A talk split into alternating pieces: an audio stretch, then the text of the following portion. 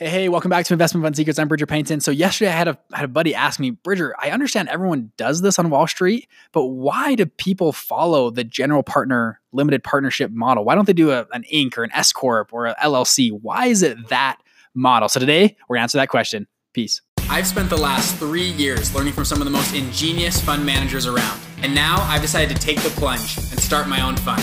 The real question is, how will I do it? With no investors and without an Ivy League degree, this podcast is going to give you the answer.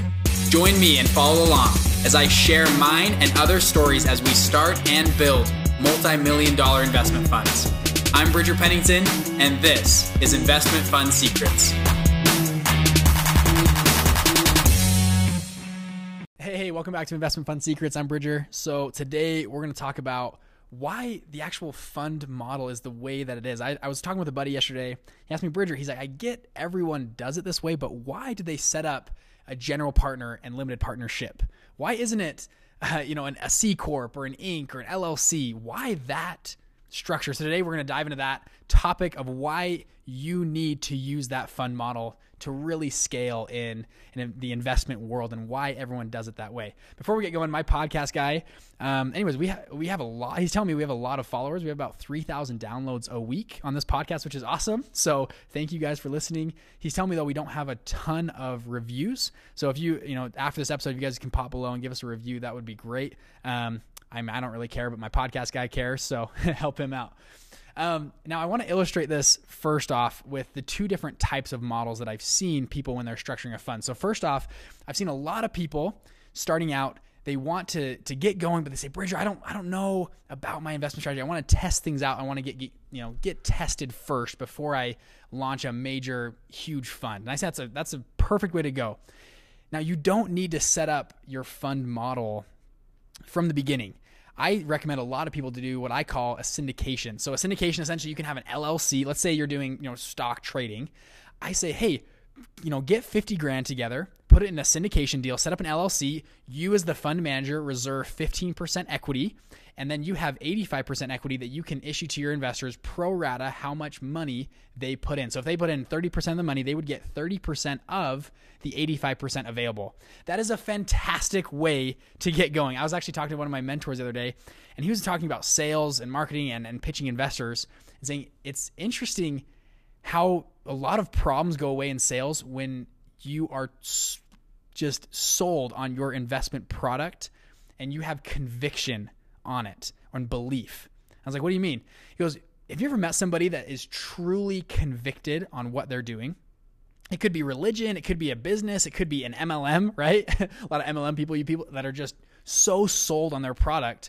And when someone is so convicted on something, it makes you question your own beliefs. Isn't that interesting? Because you ask them a question and they, you know, they can solve it right then. They go, "Oh no, no, I thought already thought through that, and this is why I think that way." And you think they're a smart person. They're must, you know, they're smart. They've thought through it. They're completely sold on this one idea. Why? And it makes you question your own beliefs.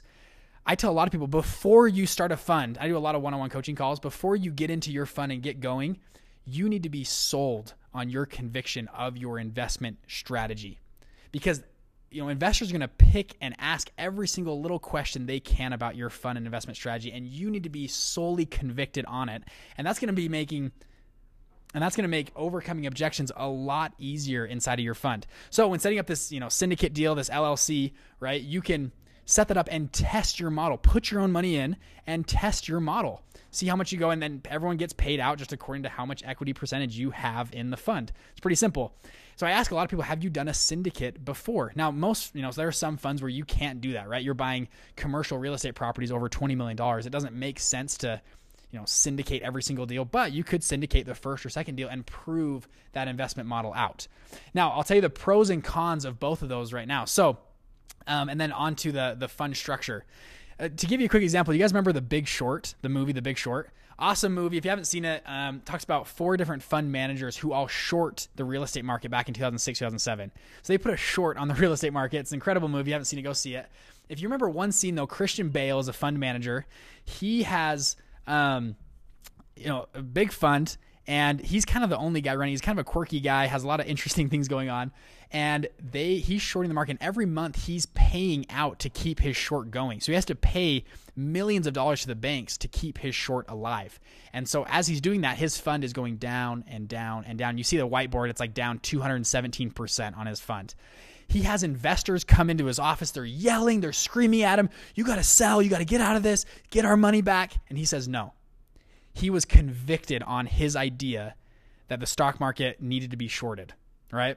Um, and, and that's what happens in a fund model uh, is investors can come at you, they can yell, they can scream, but once they be, come into that limited partnership, they give up all their rights. If you're doing a syndicate deal and you've got an investor with you know 30% of the equity in there, they can come in and you know you know they can do an aggressive takeover. They have their lawyers. They're going to come in and they're going to say, you know what, you know, uh, Bridger, I hate your fund. I'm kicking you out.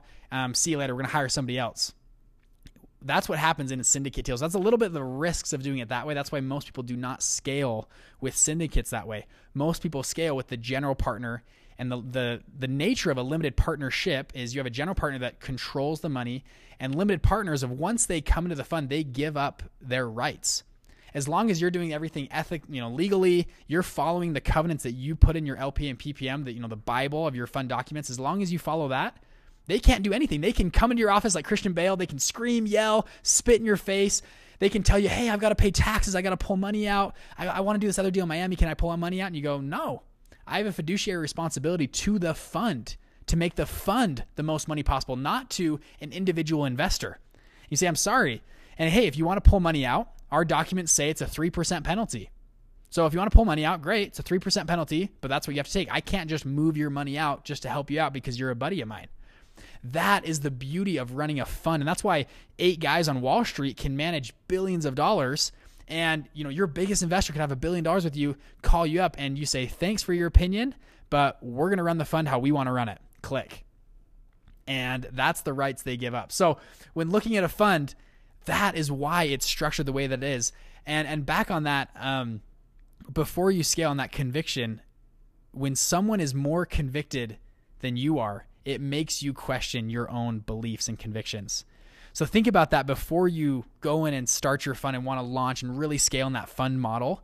You need to be 100% convicted on that. I do a lot of one on one coaching calls. I ask people, hey, how much money have you put into your own model? Like literally, what's the dollar amount? How much money have you put in? And if they're like, well, I don't, you know, I've, I've tried like a thousand bucks on a trading model. I'm like, well, are you really convicted on it? And I talk to other people like, dude, I mortgaged my house. Like I put as much money as I can into this model. It is making tons of money. I just need to scale. And I'm like, yes, that is the type of person that's going to start and run a successful fund. Uh, you got to be all in on your investment. If you're going to ask somebody else to put in a million or two million or five million dollars to your fund, you've got to be a hundred percent convicted on that. Now, you don't need to go mortgage your house. You don't need to put in every dollar of savings in your fund, but I think you should put a significant amount of having skin in the game of your own fund because investors are going to ask you about that too. How much skin in the game do you have? If you can prove with your feet and your dollars that you're convicted on your investment strategy, overcoming overcoming concerns, overcoming other things is, is easy, right? So, anyways, hope you guys enjoyed this episode. Um, if you want to reach out, ask questions, hit me up on Instagram, Bridger underscore Pennington, and I'll see you on the next episode. Peace. Hey guys, wasn't that awesome? Hey, if you want to learn more about funds, how to get going, how to get started, we did something cool. I put together what I call a mini vault, and we've recorded a ton of training videos and resources to help you launch a fund. In addition to that, I gave you my favorite pitch deck that I used for a fund previously. I also give you a step by step guide of how to go through and launch your fund. Additionally, you once you get into our mini vault group, you are put into our private Facebook group, and guess what? I go live in there once a week to answer your questions specifically about the fund, and you get to interact with other fund managers from around the country and around the world. So if you're interested, go to www.investmentfundsecrets.com. You can hop in and join the group, join the private members group, get the resources, download the PDFs, and I would love to see you in there. Love you guys. Peace.